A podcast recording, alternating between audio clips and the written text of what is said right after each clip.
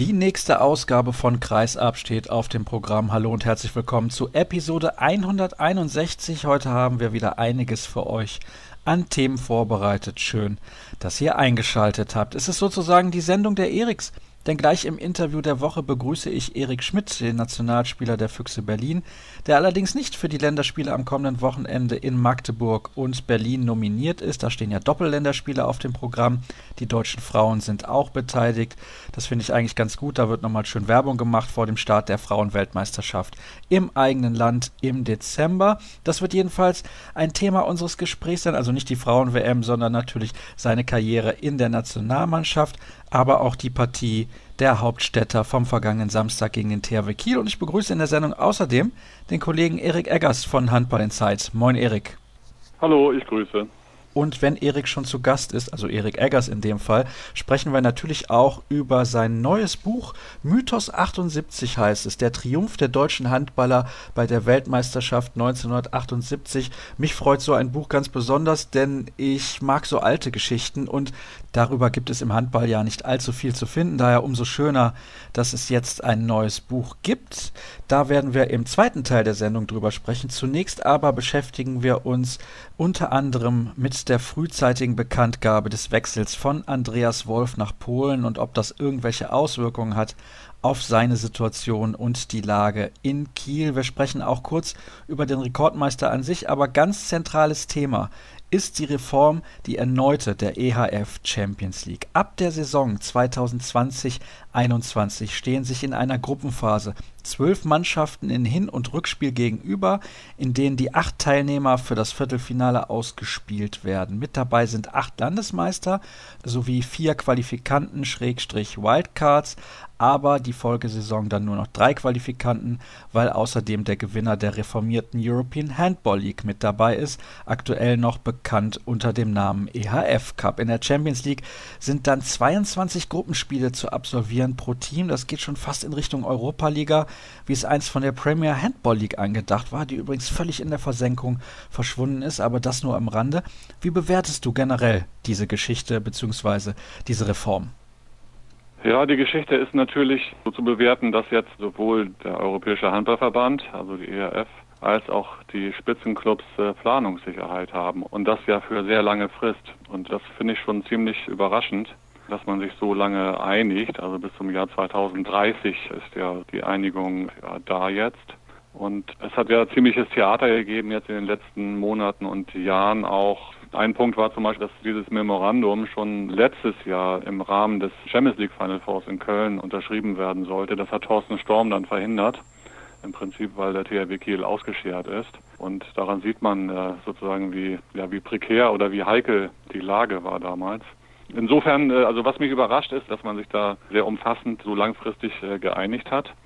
Das ist natürlich ein Durchbruch sozusagen für die Spitzenclubs, aber es ist natürlich auch für die ERF wichtig, dass man nicht alle zwei Jahre da neu in vertreten äh, muss ähm, in den Spitzenvereinen hinsichtlich der Vermarktung, die ja jetzt äh, ansteht. Die ERF hat ja bekanntlich für den Zeitraum äh, zwischen 2020 und 2030 alle Rechte ausgeschrieben, die zu vergeben sind oder die sie in petto hat. Also das bedeutet die TV-Rechte, die, die Livestream-Rechte und auch die anderen Marketingrechte. Und das kann man eigentlich nur seriös verhandeln, irgendwie mit großen Partnern, wenn man auf diesem Feld des Terminkalenders und und der Abstellung der Nationalspieler, also es geht ja auch um die Europameisterschaften, Planungssicherheit hat. Also das insofern ist das irgendwie logisch, dass man das so lange macht.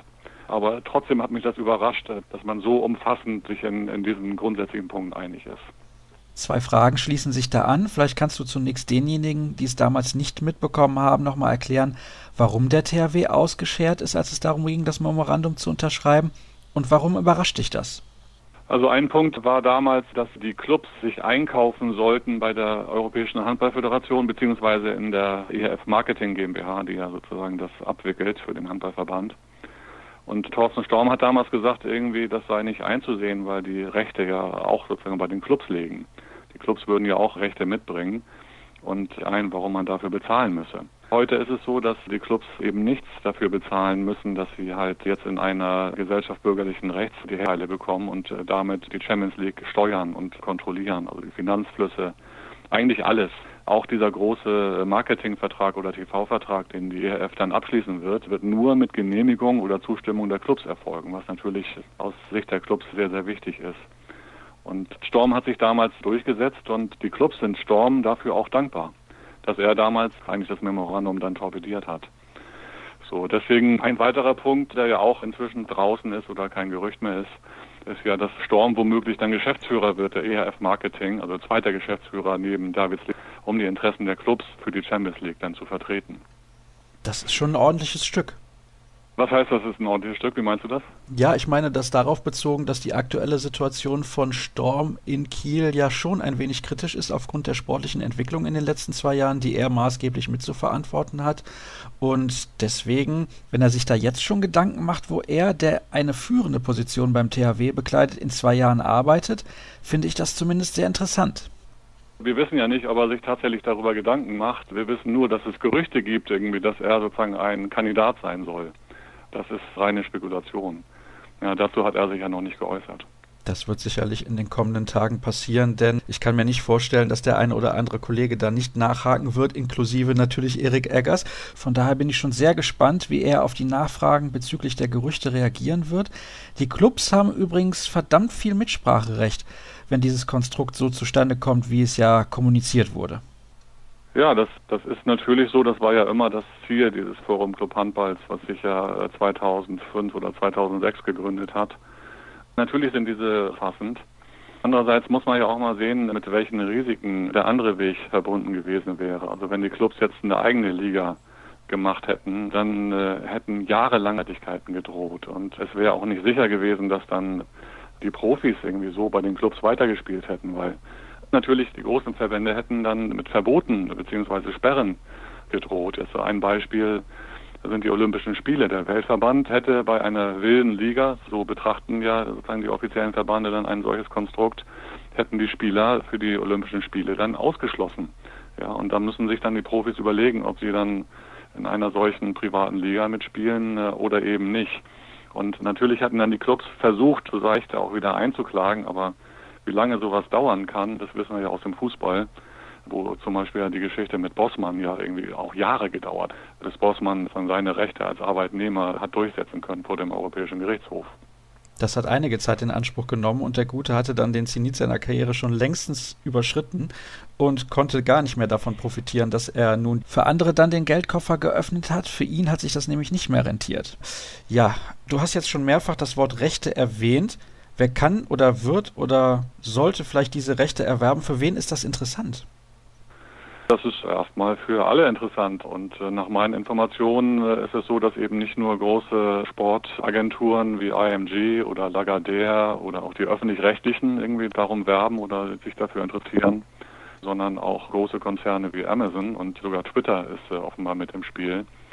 Und insofern kann man äh, oder darf man gespannt sein, was wirklich dabei rauskommt bei diesen Verhandlungen, weil es eben auch eben sehr langfristig ausgelegt ist, das Ganze. Ja, und ich gehe davon aus, dass die Rechte deutlich werthaltiger verkauft werden irgendwie als äh, all das, was vorher passiert ist. Ein weiterer großer Player ist natürlich Infront. Infront ist ja aktuell Partner der ERF für die Europameisterschaften. Und äh, wie wir wissen, ist der Infront ja inzwischen in der chinesischen Hand. Da steckt irgendwie auch sehr viel Geld dahinter. Also das ist völlig offen, das Szenario, muss man sagen. Und der Tender, den die ERF da ausgeschrieben hat, läuft bis zum 15. November oder 17. November, also und kann natürlich auch noch verlängert werden, weil ja noch ein bisschen Zeit ist bis 2020. Aber es wird dann im Frühjahr, nehme ich an, eine Entscheidung geben darüber. Du rechnest also dann auch vor allem damit, dass deutlich mehr Geld generiert wird und dann auch deutlich mehr Geld an die Vereine geht, denn bislang beschweren sich die Clubs ja darüber, dass sie nicht wirklich Geld einnehmen, wenn sie in der Champions League spielen. Richtig. Im Moment ist es so, dass die Clubs ungefähr so vier Millionen erhalten. Vier Millionen Euro pro Jahr. Das wird ausgeschüttet an die Champions League Teilnehmer in verschiedenen äh, Abstufungen. Nach meinen Informationen gab es dann zwischendurch ein Modell von IMG quasi äh, konzipiert, auch in Zusammenarbeit mit Storm oder von Storm lanciert. Da hat IMG den Clubs ungefähr acht Millionen äh, angeboten als, ja, als Offerte für die Champions League. Und ja, und jetzt muss man halt sehen, was dabei rauskommt und ob tatsächlich dann irgendwie pro Jahr dann, keine Ahnung, 10, 15 oder 20 Millionen Euro sogar zu erlösen sind. Das wissen wir nicht. Das ist ein ordentliches Sümmchen und vor allem deutlich mehr, als die Clubs bisher bekommen haben. Eben habe ich auch schon gesagt, 22 Spieltage wird es in der Gruppenphase geben. Das ist ganz schön viel Belastung für die Mannschaften, nicht nur aus Deutschland, finde ich, sondern beispielsweise auch für die aus Frankreich. Denn es wird immer gesagt, wir sehen alles durch die deutsche Brille. Aber wenn wir mal schauen, wie sich die Little Star League, wie sie mittlerweile heißt, entwickelt hat, dann wird man auch dort an die Belastungsgrenze stoßen. Denn in Frankreich spielen nicht nur Teams wie Paris, Montpellier oder Nantes richtig guten Handball. Daher frage ich mich, ob die Clubs aus diesen beiden Ländern das so gut finden können. Ja, die deutschen Clubs finden das natürlich nicht gut.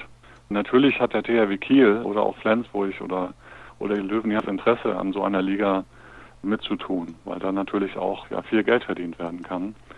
Nicht nur über die Zuschauer, das ist ja sozusagen im Moment der Haupterlös für Mannschaften wie der THW Kiel, sondern eben auch über TV-Rechte zukünftig. Und das wird der THW dann irgendwie so regeln müssen, dass man quasi zwei Mannschaften finanziert. Anders ist das natürlich nicht denkbar. Also es ist ja auch dann den Kalender sich so vor, teilweise dann Tag um Tag dann gespielt werden muss, weil das anders gar nicht geht von den TV-Zeiten her.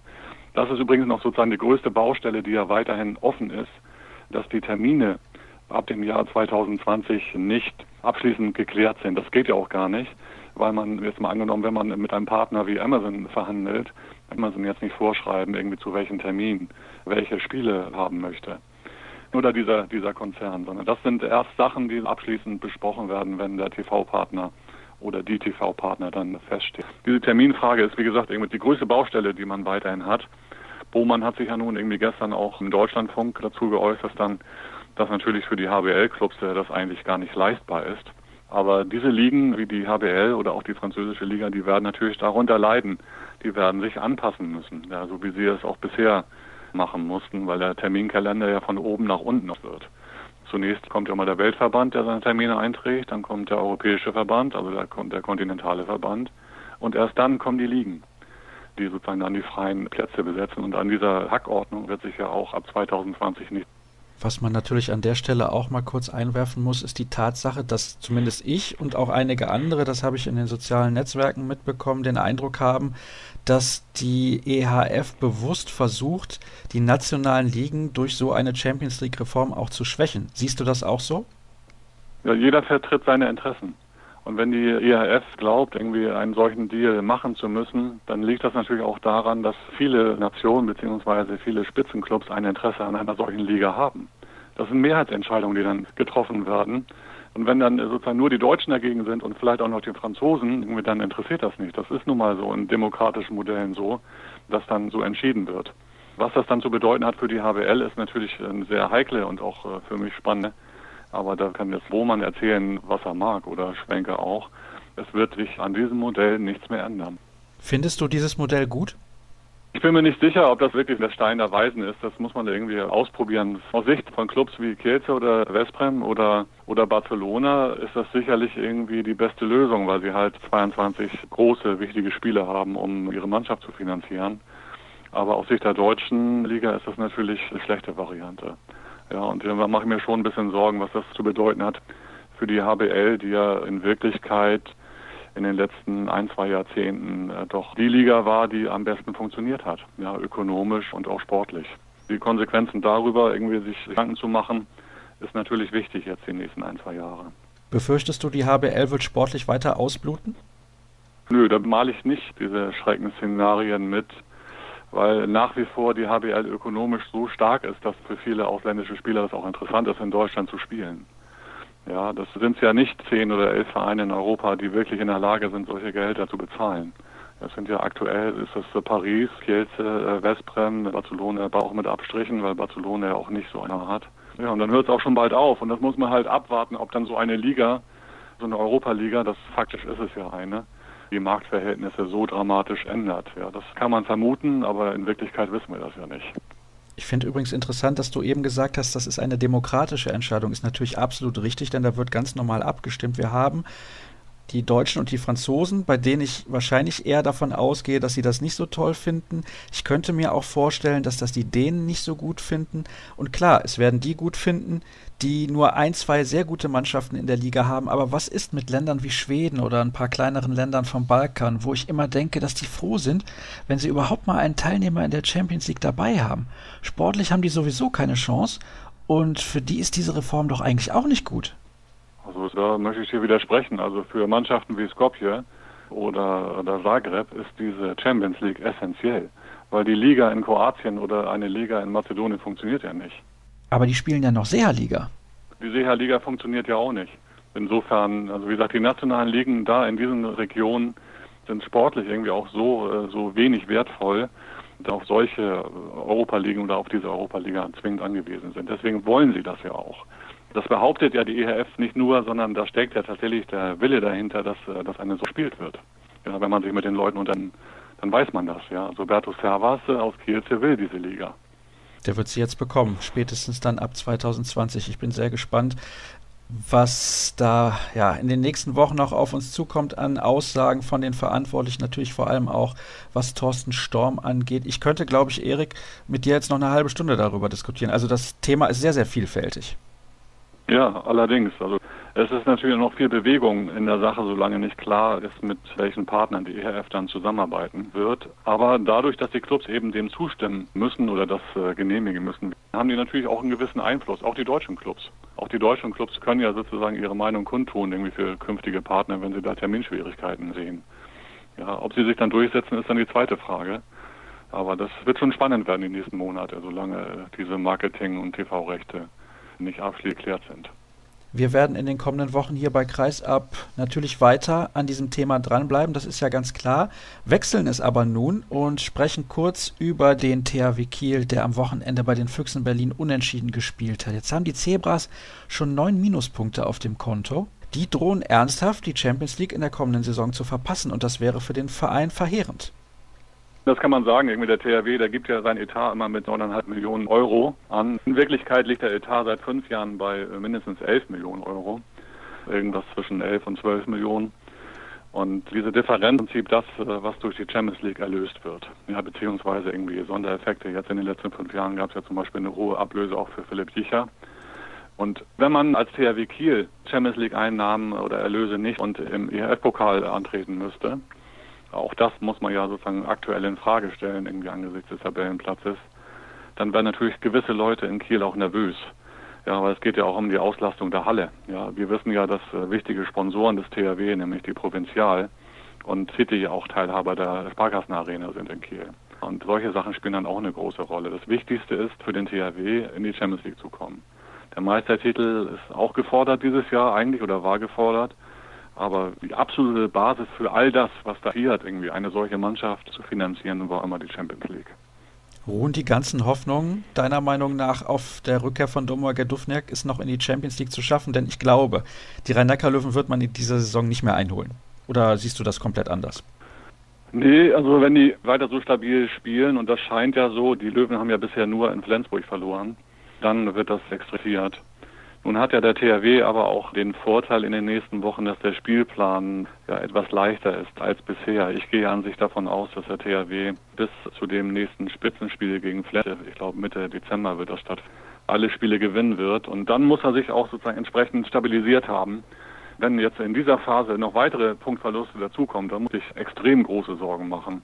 Aber jetzt wird erstmal ein bisschen Ruhe einkehren, nehme ich an. Ich äh, gehe auch nicht davon aus, dass jetzt irgendwie sowas wie ein Trainerwechsel oder sowas stattfinden wird, sondern da wird so weitergemacht, irgendwie wie bis wie bisher. Und man wird hoffen, dass unter der Mitwirkung von äh, Duvniak irgendwie dann alles besser wird. Ich bin aber nicht sicher, ob äh, sozusagen diese Hoffnung tatsächlich berechtigt ist, weil wir wissen ja, dass wenn aus einer großen Verletzung kommen, äh, dass sie auch wieder neu verletzen können.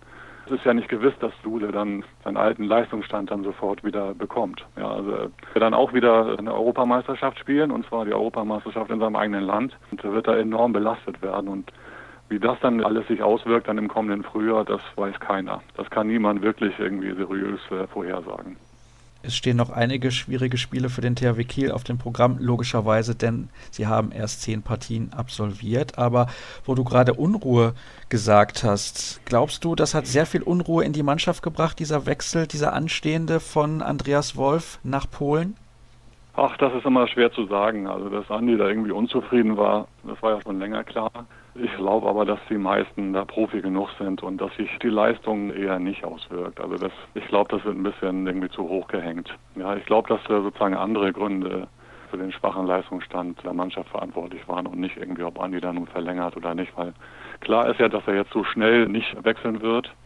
Und insofern wird sich die Mannschaft ändern. Und ich sehe jetzt irgendwie auch nicht so, dass Wolf sich irgendwie da schlecht verhält, jetzt irgendwie in der Mannschaft. Er Verhält sich halt vernünftig auf der Bank, finde ich. Gut, das wäre natürlich auch nicht in seinem Sinne, denn wenn er sich schlecht verhält, dann wird er gar keine Einsatzzeiten mehr bekommen und nur noch auf der Bank sitzen. Ja, aber er wird diese Einsatzzeiten auch bekommen, da bin ich ganz sicher. Also Landin kann ja nicht wie eine Maschine halten. Dafür sind das einfach zu viele Spiele und er wird schon irgendwie auch genügend spielen jetzt, äh, jetzt in dieser Saison. Ich glaube auch nicht, dass er sich deswegen Gedanken machen muss für seine Einsermeisterschaft, sondern seine Nationalmannschaft ist so gut, Nehmen wir jetzt mal irgendwie auch das Qualifikationsspiel äh, gegen Slowenien in Ljubljana, wo er auch fantastisch gehalten hat, dass ich mir nicht vorstellen kann, dass Prokop für die Europameisterschaft auf Wolf verzichten würde. Würde mich auch sehr wundern, zumal die Alternativen dahinter ja auch relativ rar gesät sind im Moment. Ja, um das Torwartwesen in Deutschland muss man sich, glaube ich, keine Sorgen machen. Aber es gibt im Moment eigentlich ja keinen, der irgendwie auch an Wolf heranreichen würde. Es gibt schon ein paar paar Figuren, finde ich, die ich hochinteressant nenne, nenne da mal Malte Semisch, der einen enormen äh, Leistungssprung gemacht hat in den letzten Wochen, finde ich. Also das ist auch jemand, der eine Rolle spielen könnte in der Nationalmannschaft. Aber jetzt nicht irgendwie für die Europameisterschaft. Da äh, kann ich mir vorstellen, dass Prokop ihn auch mal nominiert nach der EM, um, um ihn mal zu testen. Aber jetzt für die Europameisterschaft kann ich mir da keine Wechsel vorstellen. Das würde mich auch, wie ich gerade gesagt habe, sehr, sehr überraschen, wenn es denn so käme. Na gut, da machen wir jetzt die erste Pause in der heutigen Ausgabe und gleich sind wir zurück und sprechen dann ausführlich über den Mythos 78. Weiter geht's in der aktuellen Ausgabe von Kreisab Episode 161. Eben habe ich schon angekündigt, wir sprechen jetzt über das Buch, das erschienen ist im Verlag Eriks Buchregal. Mythos 78 heißt es und nach wie vor bei mir ist natürlich Erik Eggers von Handball Insight. Warum, Erik, hast du dich entschieden, dieses Buch zu schreiben? Ja, dieses Buch hat ja sozusagen eine große autobiografische oder biografische Komponente. Es hat einfach damit zu tun, dass ich 1978, da war ich neun Jahre alt, dieses Spiel auf so einem kleinen Schwarz-Weiß-Fernseher gesehen habe und ja, mitgebibbert habe, irgendwie, ob die Handballer das dann wirklich schaffen. Und in der Woche darauf bin ich dann in den Handballverein äh, eingetreten und habe dann fortan Handball gespielt. Also es hat mich quasi sozusagen zum Handball geführt und hat ja bis heute sozusagen irgendwie Wirkung gehabt, weil ich mich ja irgendwie seit äh, Jahrzehnten eigentlich mit Handball äh, intensiv beschäftige. Man kann also sagen, das ist so eine Art Herzensangelegenheit, dieses Buch? Ja, ich wollte dieses Buch immer schreiben. Also das, das hatte ich schon, schon ewig im Kopf, weil es eben auch darüber nicht so viel gibt. Es gibt eigentlich nur ein Buch von Vlado Stenzel irgendwie aus der Zeit. Da stehen sehr, sehr viele interessante Sachen drin, aber mir fehlten auch viele Sachen. Und das war halt ein Motiv für mich dann irgendwie mal sozusagen auch für andere Sachen nachzufragen, was da passiert ist, auch im Vorwege und und mich hat das Ende der Mannschaft natürlich auch interessiert. Also was hat dann quasi zum Sturz oder zum Fall dieser großen Mannschaft geführt und ja, und warum ist dann in den 80er Jahren dann nicht mehr viel nachgekommen, sondern irgendwie warum, warum gab es dann dann diese Krise? Ja, da gab es eine große Krise in den 80er Jahren im deutschen Handball, zumindest in der Nationalmannschaft. Darüber würde ich übrigens auch mal gerne ein Buch lesen. Da hat Deutschland, glaube ich, wenn ich das richtig im Kopf habe, teilweise sogar bei der B- und C-WM gespielt. Ja, 1989 gab es die CWM in Finnland, die berühmte. Ja, und das war natürlich der Tiefpunkt des Ganzen, bis dann die Wiedervereinigung oder der Mauerfall ja den DRB gerettet hat. Und dadurch, dass die DDR-Mannschaft 1990 bei der WM in der Tschechoslowakei die Qualifikation für die Olympischen Spiele in Barcelona geschafft hat. Ja, das war ja sozusagen der, der Rettungsanker. Sonst hätte das alles sehr, sehr lange gedauert, bis der deutsche Handball wieder auf den, ja, irgendwie auf die Füße gekommen wäre. Und ich meine damals 1992 in Barcelona mit dem Bundestrainer Horst Bredemeier. Korrigiere mich, wenn ich da falsch liege. Ich würde übrigens gerne von dir wissen, wie lange schreibt man an so einem Buch? Wie zeitintensiv ist das? Ja, das ist schon einigermaßen zeitintensiv. Es sind jetzt so 176 Seiten. Ich bin jetzt irgendwie kein langsamer Schreiber, aber das da muss man schon irgendwie ein paar Monate irgendwie für einkalkulieren. Und es gibt ja auch sozusagen mein Tagesgeschäft mit Handball Insight, irgendwie, was ich bestreiten muss. Und dann gibt es immer so Schreibphasen, wo man dann halt irgendwie einige Kapitel irgendwie nacheinander wegschreibt. Bei dem Buch kam aber noch ein anderer großer Zeitfaktor hinzu, das waren die Fotos. Das heißt, es ist außerordentlich kompliziert, irgendwie schöne Fotos aus der Zeit zu organisieren. Und, und da muss man halt sich mit Agenturen auseinandersetzen, die damals fotografiert haben. Ich habe mich vor allem gestützt auf Horst Müller aus Düsseldorf, die irgendwie in, damals in Dänemark auch fotografiert haben. Und aber da müssen dann Fotos gescannt werden, man muss diese Fotos vorsichten. Und das dauert auch schon irgendwie einen Moment. Also ist, äh, mir ging es eigentlich auch dann darum, irgendwie wirklich sehr, sehr schöne Fotos irgendwie zu publizieren, weil es eben aus der Zeit relativ wenig gibt. In der Tat schon das Foto auf dem Cover ist sehr, sehr interessant. Man sieht da unter anderem Heiner Brandt mit seinem markanten Schnäuzer und einem Trikot mit einer extrem kurzen Hose. Was waren für dich denn so die interessantesten Gesprächspartner? Vielleicht kannst du da mal so zwei, drei nennen, wo du sagst, wow, sich mit denen über die WM 78 nochmal zu unterhalten, das hat mir jede Menge Spaß gemacht. Ja, die sind alle begnadete Geschichtenerzähler, muss man sagen, die, die Weltmeister von 78. Ich fand vor allem interessant das Gespräch mit Manfred Hofmann, dem Torwart in Großwaldstadt. Eine Geschichte, irgendwie, die fand ich so spektakulär. Da ging es darum, dass im Vorwege der Olympia-Qualifikation für Montreal 1975, 76 Vlado Stenzel damals Hofmann in die Karpaten geschickt hat, um die DDR quasi auszuspionieren. Hofmann war nicht begeistert darüber, weil er seinen Urlaub irgendwie canceln musste und fuhr dann mit seinem damaligen Trainer nach Rumänien und Stenzel hat das geschafft, dass Hofmann und, und der zweite Mann dann im Bus der DDR auch mitfahren durfte bei diesem Karpatenturnier. Und die DDR-Expedition, die kannten die nicht. Die wussten nicht, wer das ist. Die durften auch nicht miteinander reden. Ja, Ost und West war ja quasi auseinandergeschnitten damals. Und Hofmann ist dann irgendwann wieder zurückgefahren, irgendwie mit den, mit den Videoaufnahmen. Das waren ja damals Riesengeräte, Riesenkameras, die man so mitschleppen musste. Und als sie dann einliefen in München in die Olympiahalle, da sahen die DDR-Spieler erst irgendwie, wer sie da gefilmt hatte, nämlich der Torwart. Das war denen vorher nicht klar. Und dann habe ich dann irgendwann Hofmann gefragt, aber wie oft hast du denn diese, diese, diese Aufnahmen angeguckt, ja, um die Wurfbilder hier anzugucken von den Rückraumschützen und von wem auch immer. Und dann hat er zu mir gesagt, ja, irgendwie, das Hätte er nie gemacht. Hätte sich das nie angeguckt. Dafür hat er gar keine Zeit gehabt, weil er, weil er ja in der Bank auch immer arbeiten musste. Ja, das waren ja Amateure damals, waren ja keine Vollprofis. Also diese, diese ganze Reise hatte im Prinzip dann nur diese psychologische Komponente, dass die DDR-Handballer dachten, irgendwie, dass der Torwart sie nun völlig ausgeguckt hätte. Ja, das fand ich extrem lustig, muss ich sagen. So ein Riesenaufwand für eigentlich nichts, wenn man ehrlich ist. Gibt es eigentlich so ein bisschen eine tragische Komponente, was dieses Buch angeht, wenn man überlegt, Erhard Wunderlich und Joachim Deckarm sind natürlich zwei Figuren, die maßgeblich daran beteiligt waren? Was heißt tragisch? Irgendwie wunderlich ist du mal irgendwie sozusagen als erster der 78er Weltmeister gestorben. Ich hatte aber früher oft Gelegenheit, mit Wunderlich zu reden, auch über diese 78er WM. Ich hatte da relativ viele Dinge im Blog. Und natürlich ist dieser Fall Deckarm, war da tragisch für diese Mannschaft, weil Deckarm natürlich der wichtigste Baustein war für alles. Also Deckarm war eindeutig der beste Feldspieler, den sie hatten damals und mit seiner Athletik und vor allem mit seinem Gefühl fürs Spiel war auch ein fantastischer Abwehrspieler. Und dass er natürlich dann nach dem Unfall in Tatabanya nicht mehr zur Verfügung stand, das hat viel bedeutet für die Mannschaft. Aber es war eben nicht alles. Also die Brüche zwischen zwischen Mannschaft und Trainer, die gab es vorher schon. Also es äh, gab vorher schon Auseinandersetzungen zwischen Spielern und Vlado Stenzel über die Mannschaftsführung, so solche Sachen. Die Spieler wurden einfach auch selbstbewusster mit dem, mit dem Weltmeistertitel. Und es wäre auch mit Deckarm schwierig geworden für die weitere Zeit unter Stenzel. Also das, äh, das kann man doch sozusagen aus der historischen Perspektive so sagen. Also es gab ja nicht viele Spieler, die dann 1982 noch die Heim-WM dann mitbestritten haben. Das war eigentlich nur Hormel und Freisler und ich glaube noch jemand. Aber von dem Kern der Mannschaft, die 1978 die Sowjets geschlagen hat und auch ja, viele andere hochkarätige Mannschaften, war eigentlich gar nichts mehr übrig 1982, weil Stenzel sich mit allen verkracht hat. Hast du aktuell nochmal die Möglichkeit gehabt, mit Vlado Stenzel zu sprechen? Er ist ja mittlerweile nicht weit über 80, aber ich glaube 83 Jahre alt müsste er sein. Da weiß man natürlich nicht, wie geht es ihm aktuell. Und hattest du da die Möglichkeit, nochmal mit ihm zu sprechen? Ja, er hat mich eingeladen nach Wiesbaden. Ich hatte mit ihm telefoniert und er hat mich sofort eingeladen und habe einen ganzen Tag quasi mit ihm verbracht. Und er hat mir halt viele Geschichten erzählt, auch aus seiner jugoslawischen Zeit, wie er beispielsweise die 3-2-1-Deckung äh, kreiert hat. Und zwischendurch hat er mir einen Gulasch gekocht, ja, was ich irgendwie sehr lustig fand. Und da habe ich so gedacht, das wäre im Fußball nicht möglich, dass man Bertie Vogts zu Hause besucht und Bertie Vogts macht einen Gulasch für einen.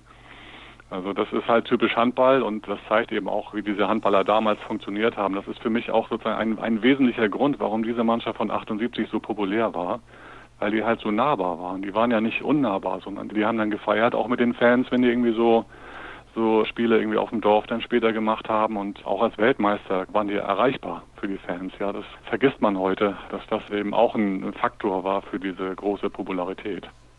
Was ist das nächste Buch, was du anstrebst? Da hast du doch bestimmt schon was in petto, wie ich dich kenne. Ja, will ich aber noch nichts drüber erzählen, weil Ach, ich äh, verschiedene Sachen, äh, die ich machen will. Ich will ein Fußballbuch demnächst wieder neu auflegen, was ich schon vor 15 Jahren mal geschrieben habe, Fußball in der Weimarer Republik.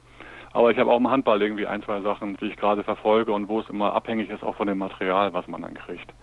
Es bringt ja nichts, irgendwie ein Buch zu schreiben, wenn man keine Substanz hat dafür. Das muss man halt irgendwie erst äh, sozusagen ausrecherchieren und dann überlege ich mir tatsächlich, ob ich das mache oder nicht.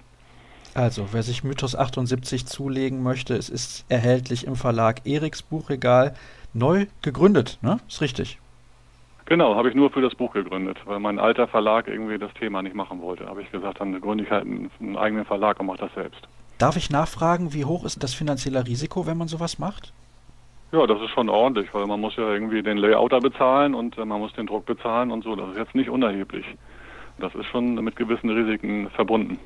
Na, dann hoffen wir, dass der ein oder andere mehr dieses Buch jetzt kaufen wird. Es ist auf jeden Fall von außen betrachtet schon ein absoluter Hingucker, wie ich finde, schön in diesem Schwarz-Weiß gehalten mit den Fotos von damals und einer tollen Spielszene. Ich weiß nicht, wer ist der Spieler mit der Nummer 8? Kannst du mir das mal kurz verraten, der da am Kreis wirft? Könnte Horst Spengler sein. Das ist Horst Spengler, der Kapitän der Mannschaft damals aus Hüttenberg. Und wir wissen ja, dass der Horst Spengler heute noch aktiv ist in der Szene, nämlich als Berater des Trainerteams von Wetzlar. Wenn neue Spieler sozusagen gescoutet werden bei der HSG Wetzlar, da spricht Spengler schon auch ein Wort mit, weil er immer noch ein sehr, sehr gutes Auge für Talente hat. Also, Mythos 78 heißt das Buch. Ich mache ungerne Werbung, aber ich muss sagen, solche Bücher sollte man als Handballfan einfach besitzen. Deswegen einfach mal reinschauen bei eriksbuchregal.de und dann kann man sich dieses Buch dort zulegen. Dann soll es das gewesen sein für die ersten beiden Teile unserer heutigen Ausgabe. Wir haben immer noch was für euch vorbereitet und die Sendung ist schon sehr lang. Ich hoffe, ihr bleibt dran dann gleich beim Interview der Woche mit Erik Schmidt. Wir kommen zum Interview der Woche in der heutigen Ausgabe und jetzt muss ich gerade noch mal auf meine Liste schauen, wann er zum ersten Mal hier bei Kreisab zu Gast war. Das war in Episode 65 am 23. März 2015. Danach haben wir aber unter anderem bei der Europameisterschaft 2016 häufiger mal miteinander gesprochen. Ich freue mich, dass er zugesagt hat. Erik Schmidt von den Füchsen Berlin ist in der Leitung. Hallo Erik. Hi, grüß dich. Kannst du dich noch erinnern, worüber wir damals unter anderem gesprochen haben? Da fragst du mich was. Also ich weiß noch, dass wir telefoniert haben. Ich weiß auch, dass ich da noch in Mannheim gewohnt habe. Ich erinnere mich zufällig, dass ich da am Essenstisch saß, aber ich weiß nicht mehr, worüber das ging. Das ja. kannst du mir aber bestimmt sagen, oder? Ja, ich kann es dir tatsächlich sagen. Ich habe zwar nicht nochmal in die Sendung reingehört, aber es ging unter anderem darum, dass du gesagt hast, oder es wurde geschrieben, besser gesagt, dass du zu einem Spitzenteam wechseln möchtest und dann hast du deinen Wechsel nach Hannover bekannt gegeben und da gab es ein bisschen Ärger mit einem Kollegen vor Ort. So war das damals. Ja, stimmt, ja. Jetzt erinnere ich mich, da war was. Jetzt bist du mittlerweile ja bei einem absoluten Spitzenteam gelandet, das kann man glaube ich so sagen. Ja, glaube ich auch. Denn die Saison ist bislang für euch herausragend gut gelaufen. Als du deinen Wechsel nach Berlin bekannt gegeben hast, da hast du ja noch in Hannover unter Vertrag gestanden und wir haben auch in der letzten Saison mal miteinander gesprochen, als es bei euch überhaupt nicht gut lief. Da hattet ihr ein Spiel in Gummersbach verloren und du konntest ja überhaupt nicht erklären, warum das so gelaufen ist. Denkst du überhaupt noch an diese letzten sechs Monate in Hannover? Denn davor war es da eigentlich relativ gut. Also wirklich denken daran tue ich nicht mehr. Es wird halt einfach abgehakt nach einer Zeit. Man hat da so viel drüber gesprochen, ob mit Mannschaftskollegen, mit Verwandten oder Freunden oder auch mit Journalisten. Ich glaube, irgendwann war das einfach totgeredet, das Thema. Alle waren dann froh, dass die Saison vorbei war. Und mittlerweile ist das, glaube ich, für keinen mehr ein Thema. Also für alle, die Hannover verlassen haben, ist das kein Thema mehr. Und ich glaube für die Jungs in Hannover auch nicht mehr. Und man sieht ja, dass die das relativ gut verarbeitet haben. Hast du noch Kontakt mit Kollegen in Hannover? Ja, durchaus. Also ich telefoniere ab und zu mit einzelnen Spielern, man schreibt sich ein paar Nachrichten. Mit Timo Kastening habe ich mich auch schon getroffen, seit ich in Berlin bin. Also da besteht auf jeden Fall noch Kontakt. Du bist ja damals diesen Schritt gegangen von Friesenheim, also damals hieß es ja noch TSG Friesenheim oder hieß besser gesagt dieser Club noch TSG Friesenheim, mittlerweile ja die Eulen Ludwigshafen, um den nächsten Schritt zu machen in deiner Karriere. Wenn man das jetzt mal auf den sportlichen Erfolg nur bezieht, mit einer Europameisterschaft, die du gewonnen hast 2016, kann man auf jeden Fall sagen, du hast da den nächsten Schritt gemacht. Aber in deiner persönlichen Entwicklung als Spieler, siehst du das auch so? Ähm, ich finde, dass ich persönlich als Spieler gereift bin, dass ich vielleicht ein bisschen konstanter bin. Ich erhoffe und erwarte von mir selbst aber noch einen weiteren Schritt nach vorne. Also ich sehe mich selbst noch nicht da, wo ich mal sein will und den Schritt will ich auf jeden Fall noch machen. Kannst du mir da konkret ein paar Punkte nennen, wo du sagst, da musst du definitiv noch besser werden, wenn wir jetzt mal die Punkte Erfahrung und Konstanz weglassen, denn das sind so immer solche Punkte, wo gerade jüngere Spieler sagen, ja, da muss ich natürlich noch besser werden, aber Erfahrung kommt sowieso im Laufe der Zeit. Gibt es so einzelne Punkte, vielleicht Abschluss in der Offensive? Ist das was, wo du sagst, ja, das ist sicherlich eine Sache, da muss ich noch besser werden? Ich würde sagen, man kann in allen Punkten noch besser werden. Klar, es gibt Faktoren oder es gibt Bereiche, in denen ich besser bin, es gibt Bereiche, in denen ich noch mehr Luft nach oben habe, aber mich jetzt auf einzelne Sachen zu versteifen, wäre, glaube ich, der falsche Ansatz. Also ich finde, dass ich überall noch einen Schritt zulegen kann. Wo das jetzt genau ist, ist schwierig zu beantworten, wenn ich mich auf einen Bereich festlegen müsste. Ist es denn so, dass du mit den ersten Wochen in Berlin zufrieden bist? Sportlich für die Mannschaft läuft es ja herausragend gut, aber du selbst bist du auch zufrieden? Ich bin zufrieden soweit, ja. Wir sind eine Mannschaft, die, glaube ich, einen sehr, sehr dominanten Rückraum hat, wo es für Spieler wie mich, also für einen Kreisläufer auch darum geht, für einen Rückraum zu arbeiten. Und dass es andere Vereine gibt, wo ein Kreisläufer einfach viel mehr in Szene gesetzt wird oder viel dominanter ist, einfach durch den Aspekt, dass mehr über den Kreis gespielt wird. Ich glaube, das ist auch klar. Aber ja, ich finde die Entwicklung, die wir gerade als Team nehmen und den Teil, den ich dazu beitragen kann, ist, glaube ich, im Moment ein sehr guter Weg und das können wir noch weiter fortsetzen und noch ein bisschen ausreifen.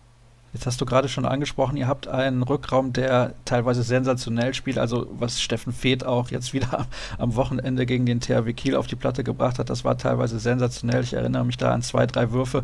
Ich glaube, die hat Niklas Landin in der Zeitlupe noch nicht gesehen. So schlugen die da ein und das war, ja, muss ich ehrlich sagen, phänomenal. Ist das der beste Kader, mit dem du bislang gespielt hast? Was Vereinsmannschaften angeht, auf jeden Fall. Definitiv der beste Kader, mit dem ich bis jetzt gespielt habe. Du hast gerade gesagt, Steffen Feeth, der im Moment sensationell spielt. Ja, ich glaube, er selbst ist auch in der Form, die er, also vielleicht im Moment die beste Form, die er je hatte, oder zumindest das gleiche Niveau, wie er bei der Europameisterschaft in Polen gespielt hat. Aber auch die anderen Spieler, die Form, die, die an den Tag legen im Moment, ist schon, ist schon beeindruckend. Und ich glaube, das ist auch ein Grund dafür, dass wir im Moment erst drei Minuspunkte haben in der Liga. Macht es dir, weil du das eben angesprochen hast, dass das Spiel eben so rückraumlastig ist bei euch, irgendetwas aus, dass du als Kreisläufer da, ich will nicht sagen, ein bisschen untergehst, aber nicht so auffällst? Nee, überhaupt nicht. Also klar, das ist jetzt sehr abgedroschen und eine Floskel, aber es ist ein Teamsport. Und wenn das Team gewinnt, dann ist für mich alles in Ordnung. Und ob ich jetzt zehn Tore mache oder gar keins, spielt im Endeffekt keine Rolle. Wenn wir so dastehen wie im Moment, dann kann ich damit gut und gerne leben.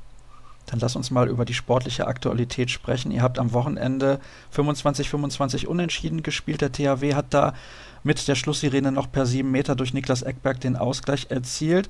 Warst du nach dem Spiel zufrieden, dass ihr noch einen Punkt geholt habt? Weil ich auch während der Partie, zumindest in der ganzen zweiten Halbzeit, immer das Gefühl hatte, der THW war irgendwie leicht vorne. Oder hast du dich darüber geärgert, dass ihr nicht gewonnen habt? Also ich persönlich habe mich geärgert, dass wir das Spiel nicht gewonnen haben. Ich glaube, das ist klar, wenn man mit dem Schlusspfiff noch ein Gegentor kassiert, dass man sich da im ersten Moment drüber ärgert. Ich glaube, wir haben ein gutes Spiel gemacht, aber nicht unser Bestes. Also wir hatten gerade zu Beginn der Partie haben wir ganz viele Ballverluste im Angriff gehabt, wo Kiel Gegenstöße laufen konnte. Und ich glaube, bei den ersten sechs Toren von Kiel waren fünf aus der ersten oder zweiten Welle. Und das war einfach viel zu viel und wir haben den Start für den THW viel zu leicht gemacht glaube aber schon, dass man im Endeffekt von einer gerechten Punkteteilung sprechen kann. Also es war dann im Endeffekt so ein klassisches unentschiedenes Spiel, wo es immer hin und her ging. Dann war der eine mal am Drücker, dann der andere. Und so richtig hatte das Spiel keinen Sieger verdient. Und ich glaube, dann geht das Unentschieden auch in Ordnung. Weil ich ja wusste, dass du heute mein Gast bist, habe ich dich intensiv beobachtet, auch in diesem Spiel. Hast du die Szene noch in Erinnerung deiner zweiten Zeitstrafe? Ist das so eine Situation, wo du hinterher sagst, hm, da habe ich mich einfach ein bisschen dämlich angestellt, weil die Zeitstrafe muss ich nicht bekommen, wenn ich cleverer agiere? Ich habe es gerade nicht mehr im Kopf. Da habe ich jemanden am Hals erwischt, kann das sein? Ja, ich glaube ja, diese Szene müsste es gewesen sein. Ähm, ja, wenn du mir gerade noch sagst, wer der Gegenspieler war, dann kann ich dir genau sagen. Uh, ist ja auch für mich jetzt zwei Tage her, dass ich dieses Spiel gesehen habe. Ich meine, es könnte Zeitz gewesen sein. Kann das schon diese Phase gewesen sein, wo Christian Zeitz gespielt hat? Nee, ich glaube ich glaube nicht. Ich hatte gerade Starabetz im Tor. Ja, das ähm, kann auch sein, natürlich. Ein kleinerer Spieler, richtig. Ja, ja. Zeitz ist ja Linkshänder, aber trotzdem ja, ein kleiner ich, ich Spieler. Glaube, er, ich, ich glaube, er war es. Ja, ist halt im 1 gegen 1 sehr, sehr schnell und wenn du da nicht perfekt auf der Hand stehst und er seinen Wackler ansetzt, dann ist es gerade für einen großen Spieler, der vielleicht auch nicht so schnell ist wie er, dann schwierig, ihn im 1 gegen 1 festzumachen und dann war ich halt einen Schritt zu spät, erwischt ihn am Hals und dann war es im Endeffekt auch eine gerechtfertigte Zwei-Minuten-Strafe. Klar, hätte nicht sein müssen, aber gehört in so einem Spiel auch dazu. Sind solche Situationen überhaupt zu verhindern? Weil manchmal habe ich den Eindruck, ihr handelt da ja auch ein wenig aus Reflex, denn ihr wisst ja selber, wenn ihr da zu spät kommt, bekommt ihr die Zeitstrafe. Ja, es ist auf jeden Fall ein Reflex. Also man hat ja solche Situationen schon etliche Male als Bundesligaspieler gehabt, dass man im 1 gegen 1 steht und dann den Gegner festmachen möchte und ab und zu ist er einfach zu schnell oder man kommt einen Schritt zu spät und dann ist er vorbei. Man versucht noch irgendwas zu retten, vielleicht auch in der Hoffnung, dass er abbricht und die Gegenbewegung macht und dann steht man richtig. Aber ich glaube, das gehört einfach dazu. Also Mannschaften machen Fehler und so entstehen Gegentore. Also wenn du als Abwehrmannschaft oder als Mannschaft, die in der Abwehr steht, keine Fehler machst, dann spielst du zu null und das passiert aber bekanntlich nicht. Ihr seid aktuell Tabellenführer mit 17 zu 3 Punkten. Die Rhein-Neckar-Löwen haben zwar einen Minuszähler weniger auf dem Konto, aber auch ein Spiel weniger absolviert. Jetzt bist du ja nach Berlin gegangen mit gewissen Zielen auch im Kopf, was man als Mannschaft eventuell erreichen kann. Champions League, ist das konkret ein Ziel? Oder sagst du, lieber kleinere Brötchen backen, die Liga ist so eng und spannend und haust jetzt ein paar Floskeln raus? Willst du, dass ich Floskeln raus habe? Oder? Nein, mir wäre es lieber, wenn du eine klare Ansage machst. Es muss nicht direkt der Meistertitel sein, aber etwas in die Richtung wäre ganz nett. nee, also ich persönlich will auf jeden Fall mit den Füchsen die Quali für die Champions League schaffen. Also ich glaube, gerade in dieser Saison, die so ausgeglichen ist, wenn man jetzt mal sieht, dass der THW allein schon neun Minuspunkte hat. Ich glaube, jetzt ist die Chance auf Platz 1 bis 3 so groß wie lange nicht. Und da müssen wir einfach bereit sein und bereit sein, dazu zu packen. Und alles investieren, dass wir auch am Ende unter den Top 3 sind, dass wir nächstes Jahr Champions League spielen dürfen. Jetzt kommt leider eine fiese Frage. Es tut mir sehr leid, dass ich sie stellen muss. Aber soeben habe ich ja gelesen, ja, dass der Transfer von Aaron Palmerson nach Barcelona unter Dach und Fach ist. Westbrem hat das jetzt auch bestätigt. Und du weißt, Peter Nenadic ist ein Kandidat in Westbrem. Es wäre sehr, sehr bitter für euch, wenn der in der Winterpause schon nach Ungarn gehen würde. Das wäre in der Tat sehr bitter. Ich weiß nicht, wie die, äh, wie da die Positionen von, von Peter vom Verein sind. Deswegen kann ich dir da nicht viel zu sagen. Also alles, was ich dir sagen kann, ist, dass ich hoffe, dass er bleibt bis Saisonende zumindest. Ob er danach geht, weiß ich auch nicht. Ich habe keinerlei Infos. Und ja, er ist für uns ein sehr, sehr wichtiger Spieler. Und gerade im Hinblick auf die Liga wäre es schon ein sehr schmerzhafter Verlust, wenn er geht. Ist das ein Thema, was man dann anspricht gegenüber seinem Mitspieler oder sagt man, nee, den lasse ich damit komplett in Ruhe, weil je größer das Thema wird, desto mehr kann sich das vielleicht auch auf die Leistung der Mannschaft auswirken? Also wir sprechen da nicht drüber. Ich glaube, was du gerade gesagt hast, stimmt auf jeden Fall. Wenn man da viel drüber spricht, wird es vielleicht eher ein Thema und auch zum Problem. Von daher wir spielen einfach unseren Handball im Moment, reden da nicht weiter drüber, weil im Endeffekt kann man das nicht beeinflussen. Wir stecken da nicht drin. Ich hoffe auf jeden Fall, da bin ich ganz bei dir, dass er zumindest bis zum Saisonende in Berlin bleibt. Das wäre für die Liga, glaube ich, auch eine ganz, ganz wichtige Geschichte, denn je mehr Spannung wir da oben in der Tabelle haben, desto besser ist das natürlich. Du hast mir vor zwei Jahren oder zweieinhalb, die es ja jetzt schon her sind, erzählt, dass du auch nach Hannover gegangen bist, weil du da dein Studium weiterführen kannst. Ist dir das gelungen, da einen Abschluss zu schaffen? Wie sieht es da aus?